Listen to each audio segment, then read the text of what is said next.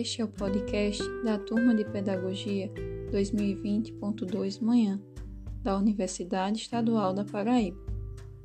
Neste episódio, iremos falar sobre a catequese no Brasil colonial. Meu nome é Milene Aparecida da Silva e esta é uma atividade do componente curricular de História da Educação. Inicialmente, vamos falar sobre a chegada dos primeiros jesuítas no Brasil. Os primeiros jesuítas que vieram ao Brasil chegaram com o primeiro governador-geral da colônia, Tomé de Souza, em 1549, especificamente na Bahia. Eles eram liderados pelo padre Manuel da Nóbrega e tinham como principal objetivo a cristianização dos nativos e o zelo pela igreja instalada no Brasil colonial. Após sua chegada, o padre Manuel da Nóbrega deu início às primeiras iniciativas para a criação da primeira escola de ler e escrever, que possuía pequenas instalações e acomodações, o que possibilitava um pequeno número de alunos.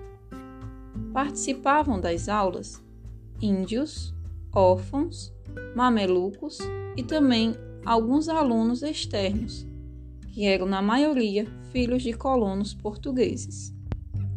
Uma das estratégias de Manuel da Nóbrega para realizar a conversão dos índios foi a construção de aldeias de catequização. Essas aldeias eram habitadas pelos padres jesuítas e pelos índios a serem convertidos. Elas visavam ensinar a religião e a prática aos índios, instituir o hábito do trabalho e utilizar os índios convertidos contra os ataques dos índios selvagens e de inimigos externos. Em suas missões, os jesuítas difundiam o catolicismo a partir da catequese e do ensino, e buscavam transmitir aos índios os valores da religião católica o trabalho de catequização e conversão que os jesuítas propunham aos indígenas destinava-se à transformação do indígena em homem civilizado, segundo os padrões sociais e culturais dos países europeus. Pois, mesmo possuindo sua autonomia, o projeto jesuítico estava diretamente ligado ao projeto de colonização dos portugueses.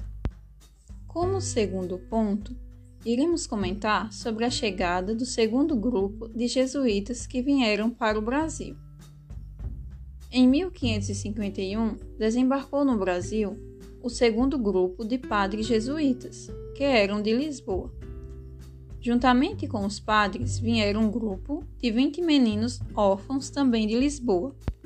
Esses meninos já haviam sido orientados e treinados para desempenharem suas funções dentre elas, auxiliar os jesuítas em sua obra de evangelização.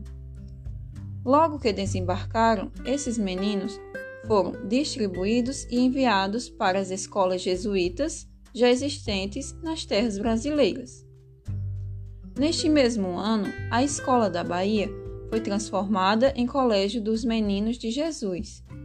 O padre Manuel da Nóbrega, que ficou conhecido como grande defensor dos índios, colaborou ativamente para o processo de colonização e catequização dos índios. Ele trabalhou ativamente para a fundação da aldeia em Piratininga em 1553, para o Colégio de São Paulo em 1554 e também o do Rio de Janeiro em 1565. A fundação da aldeia de Piratininga foi muito importante para as atividades jesuíticas na colônia brasileira, pois sua fácil localização contribuía não só para a catequização, como também para o povoamento. Como terceiro ponto, falaremos sobre os conflitos das missões jesuíticas. Os jesuítas enfrentaram inúmeros conflitos com os colonos que escravizavam os indígenas. Por isso, a ação dos jesuítas em proteger os nativos da escravização levou a coroa portuguesa a determinar leis que permitiam a escravização dos indígenas somente em casos de guerra justa, ou seja, quando os nativos atacavam algum português. Os conflitos que ocorreram entre jesuítas e colonos tinham dois aspectos. O aspecto econômico, que era a luta pela sobrevivência e a manutenção do sistema colonial, e o aspecto ideológico, que buscava trazer o índio ao mundo cristão. Através do confinamento deles em aldeias ou em colégios por onde pudessem ser assistidos pelos padres jesuítas e convertê-los à fé católica através da catequese. Esses combates, algumas vezes combates armados, realmente aconteceram em toda a colônia. Para os jesuítas, era uma guerra santa, ou seja, o combate, no caso dos jesuítas, assumia um caráter muito mais complexo o combate pela fé. Ao mesmo tempo que a catequese servia aos propósitos de expandir a fé, conquistando almas para a cristandade e ajudar os propósitos do sistema colonial.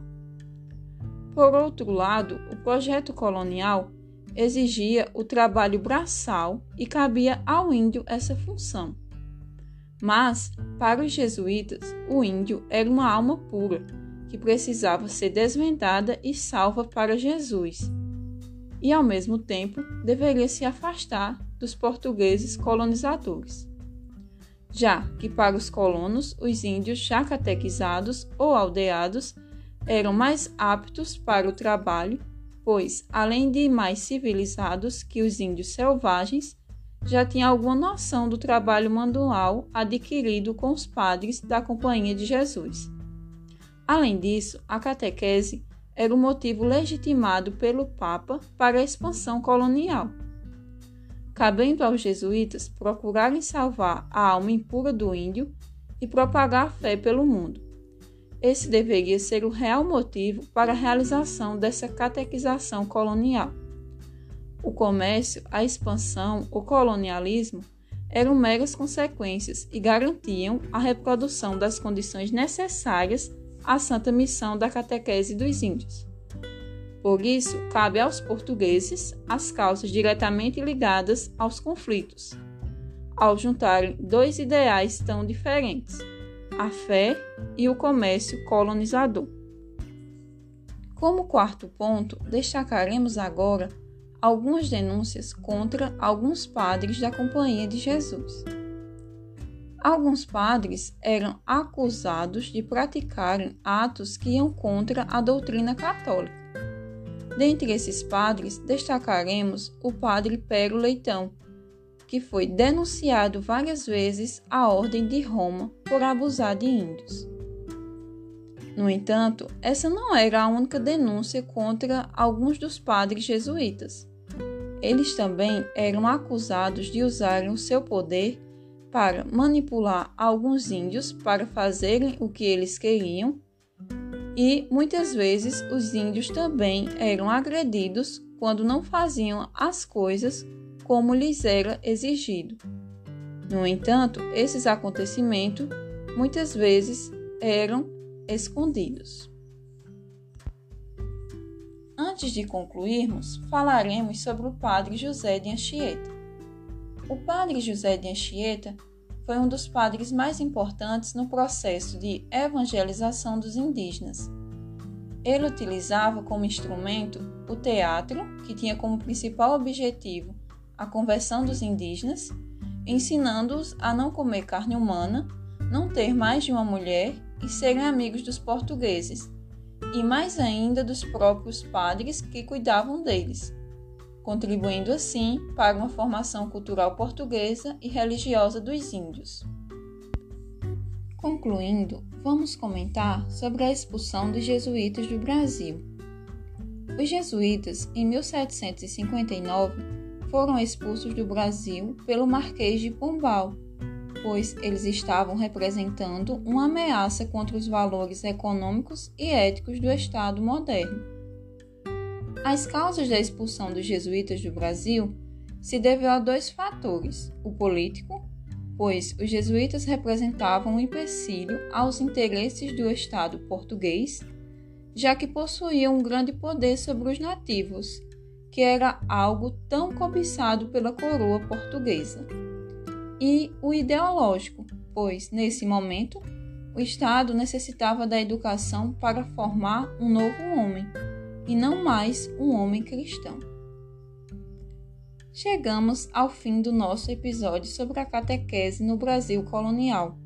Nós agradecemos sua atenção, caro ouvinte, e deixamos aqui o convite para que você possa ouvir os outros episódios dos nossos podcasts.